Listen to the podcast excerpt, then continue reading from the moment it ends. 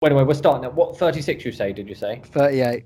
Oh, 38, oh god, I thought I was on 36, wasn't it? Okay. Here we go. Welcome to the Worldwide Chelsea Pod, episode number 38. It is your number one podcasting hero, everybody's favourite Twitter account, Marvito_dude. I think that's what my Twitter is. I need to check that. Welcome back. It's your Worldwide Chelsea boys. I've got with me today the classic American Mr. Jared Jesters. How are you doing, my friend? I'm doing excellent. And after that win today, I'm pumped. You and me both. I'm pumped more than a baby getting some of his new breast milk. And we've also got...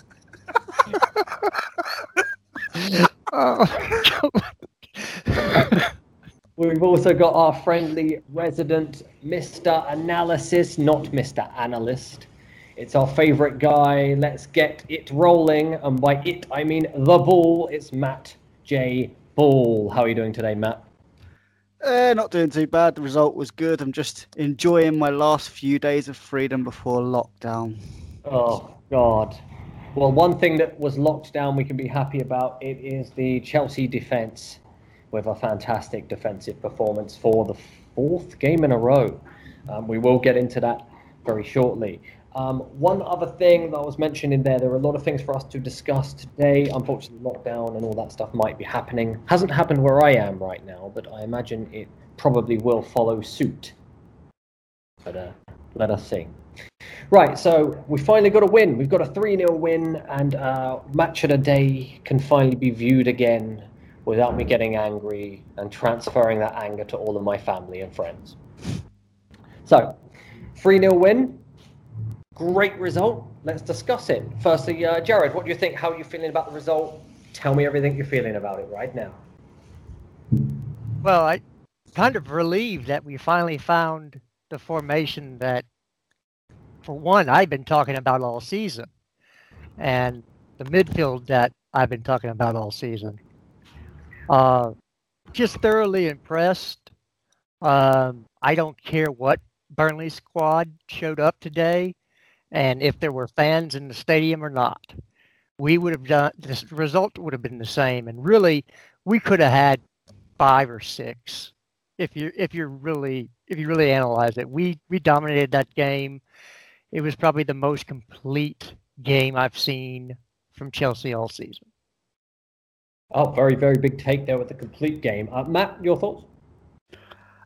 Yeah, I think it was best game we've had in general. I can't really fault much of the performance. And I agree with Jared. We could have had 5 or 6 because I think despite Burnley scoring, conceding 3, some of their defenders, they were making tackles. I was like, wow, that was just amazing how they, sometimes I was like, how they even got to that tackle. And it must have been 2 or 3 chances that we could have scored if it wasn't for them tackles.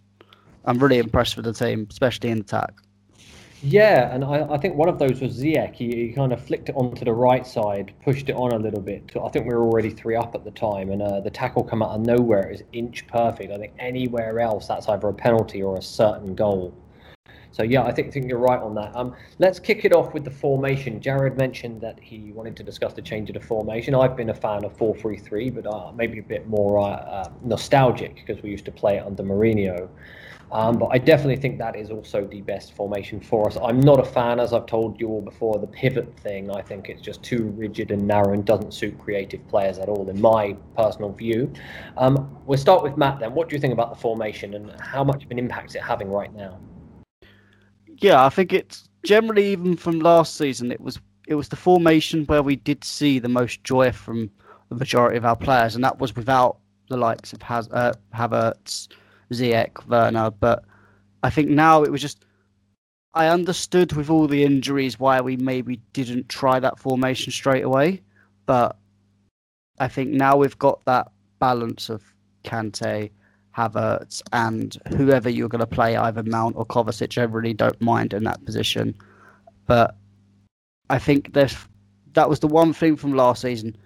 The formation works, but we occasionally got caught out because the balance wasn't just there. But I think now we seem to have found that balance, especially with the way Chilwell defends and the way Reese James has been defending recently. I feel them fullbacks are really helping, not just in attack, but covering in defence and transition. And I think it's just, I honestly think, I think I heard a few people say this, this could be the Kante effect. When we change back to the three at the back, I feel this is having the same effect where we're just going to kick on now. It is amazing how much a system change can actually do, considering it's the same players and, you know, we're talking about the pro game. I think it really does matter. And in this case, I think 4-3-3 probably suits a little bit better the way that we play the game. Another interesting topic that you've just raised, I will come back to about Chilwell and James. It's good to have the two best fullbacks in England. I'm going to pass that over to Jared. What, you said you're a big fan of the 4-3-3. Why is that? And do you think it's making a big difference? Well, we can start off with the formation itself. If you play a 4-2-3-1, you have a right defensive mid and a left defensive mid on the field, which naturally creates space in between them in front of the center back pairing, which has been our Achilles heel for 2 seasons now. Especially when one of those people in the 4-2-3-1 runs around like a old lady that just had a hip replacement surgery.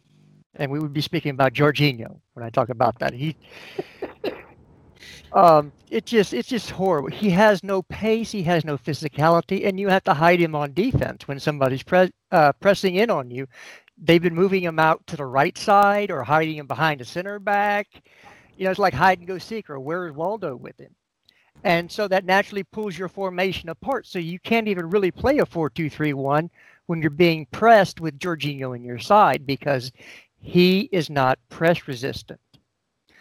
And that's why really Kovacic and Kante, when paired with him, have looked so poor this season. Because not only are they supposed to be taking care of their responsibilities, but they have to ensure that, is Jorginho okay? Did he get the ball away?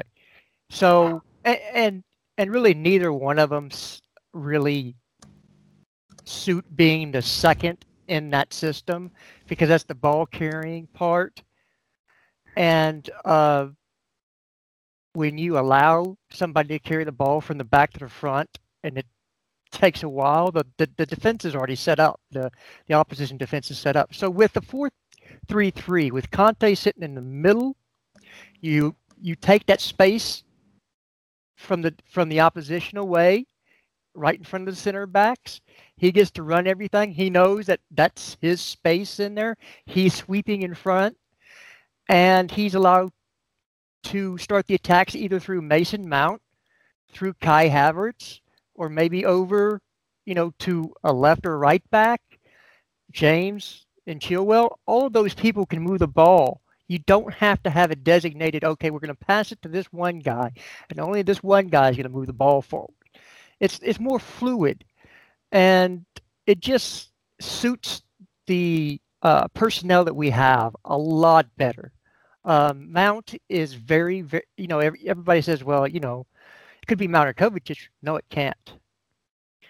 Here's where Mason Mount shines, is high pressing, which the left center mid stays up high and presses so the defense can fall back into shape. The backs can get back because they're having to worry about somebody pressing the ball. So Havertz will come back, James, Chilwell, everybody will get in line, and then the last person to come back will be Mason Mount because he's up pressuring the ball, delaying the forward play. And this also gives him space to pass the ball, which he's a better passer than Kovacic. And he has that space to get away shots outside of the box, which he's better at than Kovacic. So Mount is actually better at that number 8 position than Kovacic. But, you know, those are the two that would pretty much rotate in those positions because I don't think, again, I'm not a Jorginho fan, so we'll just stop there. I hadn't noticed that before, but Matt, come in. What do you think here? He's lost for words of such an awesome analysis. He's preparing, I guess. He's muted too. Yeah, I know. I think he doesn't like crap. I didn't think I was muted. Come in, Matt. So yeah, I do agree with Jared. I think there definitely will be that rotation between Kovacic and Mount. I think, obviously, Lampard is going to prefer Mount generally, as we all know of his love for Mason Mount. But I think, for once, it's actually a positive thing. Because, like, today, he wasn't as involved as people would want, but the things he did off the ball was just making everything flow, making everything tick, and allowing the likes of Ziyech, Havertz, Werner and Abraham to do their thing, and he was just doing the dirty work in the background. I think going on to Jorginho, I think this is where Jorginho starts to be phased out again, because we've got Kante who's going to sit there, and then second, you've got Billy Gilmour coming back, and I think Billy Gilmour also suits this role. He is... I think the problem with Billy is he has got that physical side that he's got to build up. And I think with time and age, that will build up. But he's got the qualities to do that exact role. And I think this is where we suddenly go, well, where does Jorginho fit again? And then this breeds questions to, does he have to go in January? Yeah, these are really good points. And I think if we was checking that out, I mean... Gilmour was playing instead of Jorginho, wasn't he? Like, when he got those man of the match performances, and even off the bench, he was the first choice. I think at that point, Jorginho wasn't playing any games. I'm not against Jorginho as a player. I do quite like him, but at the same time, everything Jared says, he hit the nail on the head for me, bang on. And the same with your points, Matt. I do think Mount is a better fit than Kovacic, and also for the high pressing that he does do. A lot of people I hear kind of disrespecting a high press player, but it's actually not as easy to do as it looks, because you've got to choose when to go. You've got to choose the spaces you need to cut out. It's actually really hard, and you've got to have a lot of kind of intense energy throughout the game. I'm coming back to the point on Jorginho's positioning, and that you have to throw him in defence because he can't do anything. When I used to coach, this was something I used to do, but I used to do it on the reverse. So any players that were bad in build-up or wasn't good on the ball, I would stick them as high up as possible to not ruin the play. And it's the same thing also on defence. If people are not strong, you've got to sit them as deep as you possibly can to get them out of the way, because he's going to get sent like a fidget spinner. And this is the main problem I've had with Jorginho. He's too weak for the role. He's too weak for the way that we're trying to play. And I've seen that be blamed on Lampard. And I think it's one thing we can't really blame on Lampard, because, the other players aren't doing too bad of it. And yeah, I do think Kante is having to cover for him a lot. Players aren't having to do that. It's how I used to feel about Fabregas. Colossally overrated at his time during here. But he at least delivered a lot more than Jorginho. And I think that it's the same situation. Matic, Kante out to really cover a lot of space, even Bakayoko, and I think that contributed to his demise, not playing that much at Chelsea. So really great points here. Let's move on from the formation. Great discussion. Let's talk about the goals. I'm going to start it off with Matt this time. What are you thinking about the goals that we scored? How do they make you feel? Describe the feelings, how they came, all that kind of stuff. Take it away. Well, just looking at every goal, there were beautiful goals to watch. Like the first one, I remember distinctly you was complaining about Abraham in the chat, and I was like, "Well, I was." It was a brilliant name, but yeah, I just saw he was quiet, but he was just having that little bit of a link up. He was linking up well with the players, and I thought he's going to do something here, and he's going to shut Marv right up, and then it's just where he's just dinked it off. Laid it off for Ziyech, and Ziyech just calmly slotted it in. When's the last time we had any player that could just calmly slot the ball in like that, and just to perfection? And then the second goal, finally, a lovely, brilliant delivery of a corner, and it was sod's law, because I saw Mount taking it and thought, "Oh, this is going to go way far away. This is not going to go do anything at all. Why is Chilwell not taking the corner?" And then sod's law goes straight to Zouma, who is in acres of space, and a bullet header in. Absolutely fantastic. And then the third goal, brilliant work from Werner, brilliant work from Ziyech. Couldn't say any more. And it'll be interesting to see Pulisic playing in this, because I think this will make Pulisic shine as well. Absolutely agree. And yeah, it definitely did shut me up. I remember complaining early on in the game. I was like, oh, Bumbraham. And well, a lot of it tongue-in-cheek towards the end. But yeah, no, I wasn't expecting him to play well. And I think he was fantastic. The layoff was brilliant as well. The weight of the pass, the hold-up. He's definitely improved at his hold-up play. That's one thing I've definitely noticed. Come in, Jared. What do you think, my friend? Well, the goals were things of beauty, and everybody is slating Pope for getting cross-footed. But if you watch it back, that's because Ziyech looks at the far post. If you look at his eyes, he's looking at the far post to the last second, and then he turns his foot over and slots it in closer to the near post. So it's just one of those little things that you might have to watch it back or two or three times, but he sends Pope that way. But the build-up play was beautiful. One touch. We had a lot of one-touch passing, which I just love because it keeps everything fluid. And if you're one-touching things and then moving after you've passed, it opens up so much space. The second goal was a beautiful corner kick. And usually it's us that we're worried about, oh, it's a corner, we're going to get scored on. But now we have the option of actually scoring from a corner instead of getting scored on. And also Thiago could have had one if he placed the ball anywhere up else except for right at the keeper. The third goal, Reese James with the interception to Ziyech, who, if you noticed, when Ziyech has the ball or Havertz has the ball, they're not impatient. They're not like, I got to go 500 miles an hour. So they just kind of float in space and wait for the play to develop and the runs to be made. And then a beautiful through ball. And Werner's putting that away 100 times out of 100. So it's beautiful to watch. It's artwork. It's it's Mozart. It's all the great things in the world when you play the right way, and it's a thing of beauty. Absolutely brilliant points there, especially with the art, and I think that's the thing. I don't know why people are slating Pope for that goal. That goal from Ziyech was fantastic, and it looks slower than it actually is in the game because I don't know if you guys noticed, but it looks like he throws a fake dummy before he strikes it. And I don't think anyone sees it coming. He goes, whoosh, whoosh, and it's so quick on his left foot into the corner. Those were really hard to save. And also, the second goal, really good. I wish we could duplicate Zouma's head so we could use two more of his heads for his feet. So he doesn't make any more of those back passes. But his offensive headers are fantastic. I think he'll get a few more goals this season with that. And again, ZX pass in for Werner there. Yeah, again, calmness, like Jared was saying. I think that he was fantastic. And on that point, let's move on to Ziyech. I think he had an absolutely brilliant game.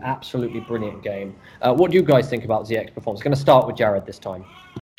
For me, I said it. He's man of the match. I said it before he came off. He was man of the match.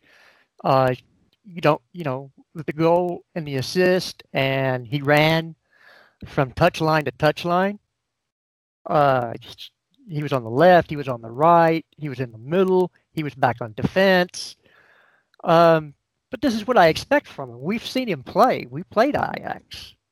And when he's right, he's really right. And he could have had, Chilwell at the back post, just missed that. A couple of other ones. He's just a brilliant, brilliant football mind. And it's one thing to have one good player or two good players, but when you have an attacking five, let's say that we have with the quality and the mind and everybody thinks, it's going to be very difficult for defenses to really, really pin us down. And that's considering we even had Timo Werner playing wide as well. I think, that's the thing. I was complaining earlier in the game saying boring, but this was one of the first times we were really methodical about it. And we've come away with a 3-0 win. We made it look easy, I think. And I agree with everything being said there. I'm going to pass that over to Matt now. So, Matt, you come in on this one. What are you thinking about Ziyech? Yeah, I thought, personally, when we signed him, I thought, this guy is a baller. He was It was my first article I wrote ever. It was on Ziyech, and I was just amazed at how we've signed a player like this for 35 million. That cheap, that early, with no competition. You just, like, every time he has the ball, whether it's up in the attacking third or even in the defensive third, he's got that sheer confidence that he knows exactly where he's going to place it. And even if that player he wants to pass it to is marked by a Burnley player, he knows exactly what to do to the ball, do with the ball, and he does it. And I like that he takes the risk. Not all the time it comes off, but that's what good players do. They take the risk. They make the risky passes. And most of the time for them, it comes off. And that's where we get the goals that we want to, especially against these low block teams. And you just see how he drifts in through the lines of them two banks of four that Burnley were trying to play. Last season, we had no one that could do that. Pulisic, when he came back, it was a bit better, and he could do that a little bit. But Ziyech is just perfect, just to drift in and out and just make defenders go round in circles because they don't know how to deal with him. It's incredible, I think. I mean, he was one of the guys, I mean, when we signed him, and you know, we're using him on the right wing, and I was thinking, you know, he's not quick, he's not doing these things, but it's that genius in his play. And it makes me think, he's not really truly a winger, is he? He's not really a winger. He's more like an inside playmaker. And I believe we could play him anywhere across that three. And today's game really shown that. And he said it himself, you know, football, it's not that hard. It's about making spaces. And that's one thing I think he does so well. He exploits the spaces, and just really dominates. And today was one of those games. It doesn't always come off. Sometimes you'll see a random shot at goal or left-footed cross that goes straight to the opposition. But like I said, when he, you know, one goal, one assist, and his defensive off the ball work is fantastic. I think it was absolutely fantastic. Easily the man of the match. And let's hope that's what we're going to get from him. I know there was a question about his attitude, and that's why he hadn't gotten a big move. But for me, that just seems like, you know, a player that wants to win and he's headstrong, and I don't think that's bad. I don't think that's bad. So yeah, fantastic performance him, and long may that continue. Let's move on to the next topic. So let's talk about another overperforming, successful wonder, and that's Edouard Mendy. 4 clean sheets. I think he might have broken the record by Czech. I think he had 3. Not sure if I'm right or wrong there. Matt, thoughts on Mendy? He's just exactly what we need, isn't he? He's just... Yeah. He just looks so confident in everything he does. Like, that first minute when Zouma somehow let Barnes go past him, which bewilders me, and that is not normally Zouma, and I'm very disappointed in Zouma for that. And the fact that Zouma scored kind of makes me a bit happier, but he really needs... I feel he's very on a low confidence at the moment. I think he just needs to get back into his groove. But going back to Edouard Mendy, he just made that look so easy. And if that was Kepa, I would have thought, goal. With Mendy, I'm like, I think he's got this, really. And he did. It's probably the most comfortable he could have been with it. And there's been many a times where he's helped us in certain situations already. It's not like he's got 4 clean sheets and he's not had any shots peppered at him because the defence is so brilliant. He's made every game, he's made a save, and I've just thought he's got, like, it was, there's just things I was like, maybe he's not so good at this, but then he does it, and then boom, I'm like, okay, he's got this, his passing's good, save's good at 1-on-1s. I'm like, well, what's he bad at? Why is he playing for Rennes all this time? And he's just, it's just perfect for us. And I think, honestly, if he's playing like this for the whole season, do we really need to get another goalkeeper right now? It's a great question. And I mean, I know we might be jumping the gun, but I think no. I mean, yeah, every single game there's a great... I mean, he saved us that Man United game. No offence to Kepa, I don't want to slander him, would have been a loss. The Sevilla game would have been a loss. You know, had he played against Southampton, that would have been a win. I'm not having that third goal was a good goal, but it should have been saved.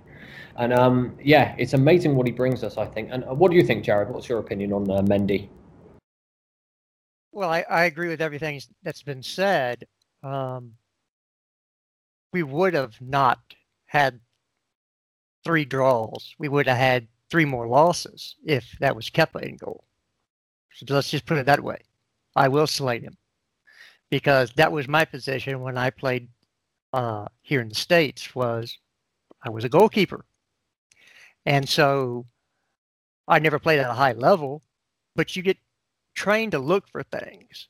And it doesn't matter what you name a team. They're always going to allow, at some point in time, a chance on their goal.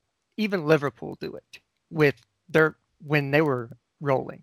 There's always that one or two shots on goal that are going to be tricky, and the keeper has to come up big, and that's when Kepa's been letting us down. Mendy doesn't. Now, I don't know if you all saw the press conferences after the game with Sean Dyche. He was wondering why that wasn't a penalty, and I can answer that question for him.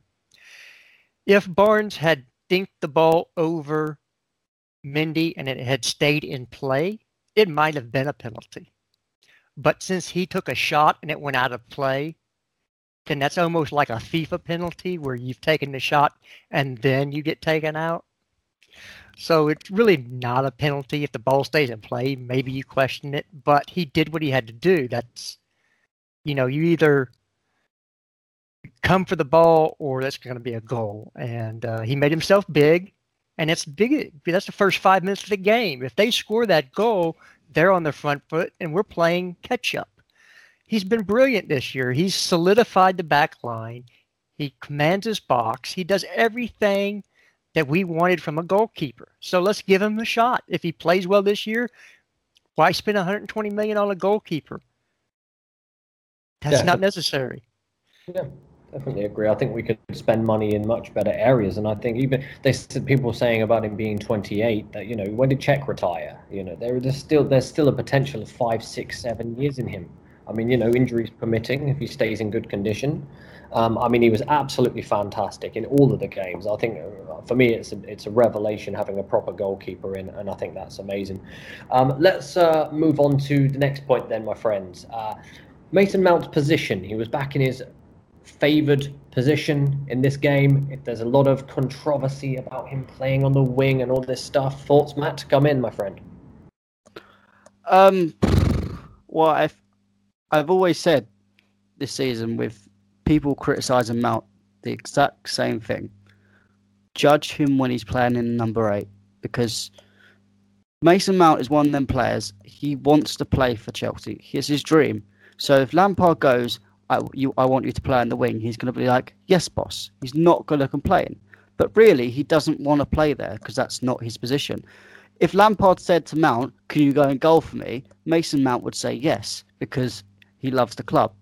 And that's what annoys me with fans, how they go, oh, he's so crap, he needs to get out. He's doing something that other players probably wouldn't do. If you told Abraham to go play in central mid, he'll probably go, nope, no thank you, I'm handing a transfer request. But no, Mason Mount, nope, I will just play my game because I want to play for the club. And he does. He's never when he's played, he's never looked like, oh, I can't be bothered, I'm stropping around. He's trying his hardest, it's just not his position. But now, today, he does the dirty work, he lets everyone else play, and he knows his role. And sometimes he won't be playing, because I think Lampard will swap him round with Kovacic just for the rotation, and there'll be certain games where maybe Kovacic will fit the game a bit more, and then Mount will have to come off the bench. But I don't mind that, because I think Mount can be a very good impact coming off the bench with his high pressing later in the game. And Mount knows his role. He's really popular at the club, and he loves the club generally in his heart.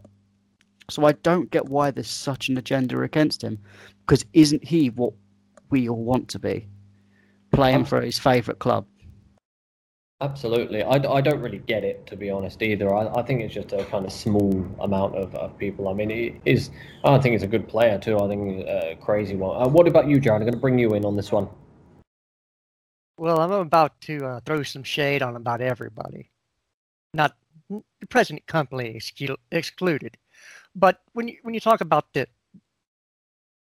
the hate that Mount gets, it's usually by those on football Twitter and even some YouTubers that don't understand tactics and don't understand roles and don't understand how Frank wants to play and what he asks of his players. They just said, well, he didn't look good there, so he shouldn't be on the pitch anymore. Well, Timo Werner doesn't look very good at left wing. Yeah, he had a goal. He played pretty good, but he's better at a striker than a left wing.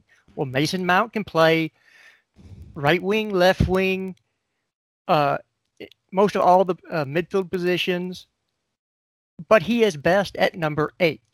And that's what he's playing now. That's what I called for at the beginning of the season. That's where, when we played last year with Billy Gilmour, it was Barkley playing where Havertz was and Mount playing where he is now. And we rolled the Premier League champions in the FA Cup, and it wasn't even close. And we did it the next game, too. I can't remember who we played where Gilmour got back-to-back man of the matches. Everton, I think. Was it Everton? Yeah, 1-5-0. Okay. But you see how it puts Mount in that position to utilize what he does best. He's not a burner. He doesn't have that great pace that you want from your wingers. But in that channel, with the pressing and the passing and the football IQ and being able to take a shot outside the box, man, you can't name me too many center midfielders doing that you'd rather have. He, you know, that he's home. That's his position. Totally agree. Some really good points from you both. And I think, yeah, I mean, when they play, you know, you didn't have much of an option to play, you know, certain other players in those positions because they're not doing the right work. So that's why he played there. I don't think he was the worst player in any of these instances as well. So the agendas are kind of odd. They are kind of odd. Right, we're going to a final topic here after a lot of positivity, a little bit of a sprinkle of negativity about Pulisic and his injuries. Injured by the cold British air this time, or the cold and wet British grass. Going to pass it over to Jared first. What do you think? Is this going to be a problem with Pulisic and injuries? What do you think? Well, since I've never examined him and I'm not a doctor, I'm not going to, because you don't, first of all, they said, I guess he said it was a hamstring again in his press conference, Frank did. Obviously, whatever happened was not too serious, but they're not going to take the chance that something that's minor turns into something major, right? So it's better to go with an abundance of caution than to, again, throw him out there and say, yeah, you felt something, but go ahead and tear the whole thing off before we take you off the pitch. So I understand. Look, he's my favorite player. I'm an American. He's the best American player we have. There's people clipping at his heels, but he still is the best American player out there. He's playing for my favorite club. I want him to play 90 minutes every game and score 5 goals. So, yeah, it hurts, but let him grow into his adult body first and see if the muscle injuries go away. He's just now growing into his adult body.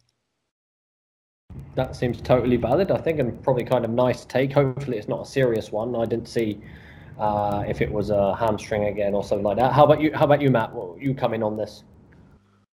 Well, for me, it didn't look like a hamstring. I mean, I know Frank has now said this in his press conference, it was a hamstring, but for me, it looked like a twisted ankle with the way he was walking, but obviously I'm not the expert, despite obviously me doing medical stuff, but yeah. But just looking at his previous injuries where people will go, oh, he's injury prone, blah, blah, blah. Yes, the worry is that all of his injuries have been muscular problems, whether it's the abductor muscle that he did last season, which was actually his worst injury, where he was out for 75 days, But all of his other injuries have been just torn muscle fibers, just general muscular problems. And they haven't been, looking back into his Dortmund days, he was out for 2 weeks, 3 weeks, a week, 11 days, 2 weeks again with Chelsea, 3 weeks with the calf strain for Chelsea and then the hamstring injury. But yeah, they're not massive injuries. They're little niggles, I think. Again, with a young player like this, they are going to get little niggles. Wingers who are bursting with pace are going to get these muscle injuries because they are putting their body to the absolute limit that they're doing with their running. And Osama Dembele is the prime suspect of this. His hamstrings just snap every time. But Pulisic's nowhere near like that. He's never really snapped a hamstring. He's just had little torn fibers, which... yes, it makes the muscle a little bit weaker, but it's not a massive issue. I think when people talk about, oh, is he going to be injury prone? I think it's just a little bit over the top. Yes, he's got loads of little niggles, but they are just niggles at that, nothing more. Yeah, I mean, let's hope that's what it is, and it's something quite small. And he's back playing for the next Champions League game, which I think is in a few days. But on that note, I mean, what a great pod we've had, and finally some optimism, a great victory, some happiness there. I mean, how do you see this going in for the rest of the season? What kind of predictions? What are we going to do? What can this team do this year? I'm going to pass that out to both of you. Who wants to snap at it first? Well, I think that the top six, I think that's a fluid situation right now. I don't see a dominant team. So I think that the title is there to be won. And I don't know why we can't be the one that wins the title. I mean, we have everything we need. So I would say that why not? Let's shoot for the Premier League title. I think the same opinion. What about you, Matt? Yeah, I mean, you looked at Liverpool tonight. They weren't great. Man City haven't been great. Tottenham, they've showed glimpses of magic and then glimpses of Tottenham. Arsenal, inconsistent as usual. Man United, they've, like us, I think they struggled at first, but they're starting to gel a little bit now. But everyone seems to struggle, and I think what you've noticed is the teams of Everton and Aston Villa, who are lower teams, have just, and they haven't had Europa League to deal with in August and Champions League in August, and then all the games coming up thick and fast now, and they're having more time just to prepare that little bit more. And people talk about us not having a pre-season is nothing, but it is more important than people actually think. The hard work that the players have to do to get from the level they are after having a break to the highest level possible, it takes time, and that's why you've seen all these strange results. The Tottenham beating United 6-1 and then drawing to West Ham 3-3 the next match. Everyone, and that's why despite Chelsea having quite a few poor results, we're still quite high in the table. And I think this is going to carry on for the rest of the season. And I think it's going to be what squads can handle it. And I think we're starting a gel. And as long as Lampard does the rotation well, which I think against Krasnodar, he did get it right. He did rotate the right players. I think Werner and Havertz do need a rest at some point. And we saw that Werner was going to have the rest today if it wasn't for Pulisic. So I reckon my prediction is Havertz doesn't start against Rennes. And Pulisic will probably play, Ziyech will play, Werner will play, maybe Mount, Kovacic, maybe a Jorginho, but hopefully not. And I think the aim for us is to just take advantage of this lack of clear leader in the league. We need to stamp our authority and try and go for the title. I haven't changed my mind from the beginning. We need to win a trophy, otherwise the season is kind of a failure. Big time. Definitely agree on that.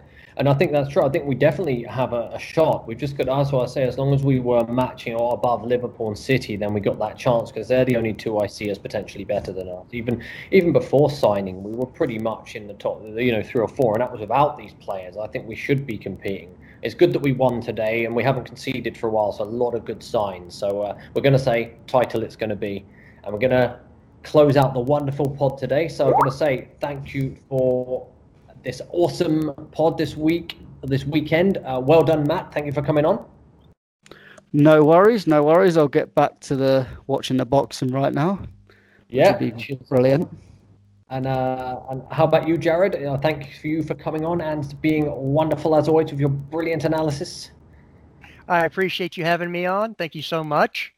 I will be moving, so I'll be an hour closer to you all come December. Oh, drive by, my friend. Wrong thing to say, wasn't it? I'm a teacher as well, and I still got that phrase of wrong. So okay. Maybe not drive over, possibly. And I'm going to say it's been great. Hope all your listeners enjoyed the episode, and I hope you take care. Up the Chelsea. This has been Worldwide Chelsea Pod, episode number 38. See you later.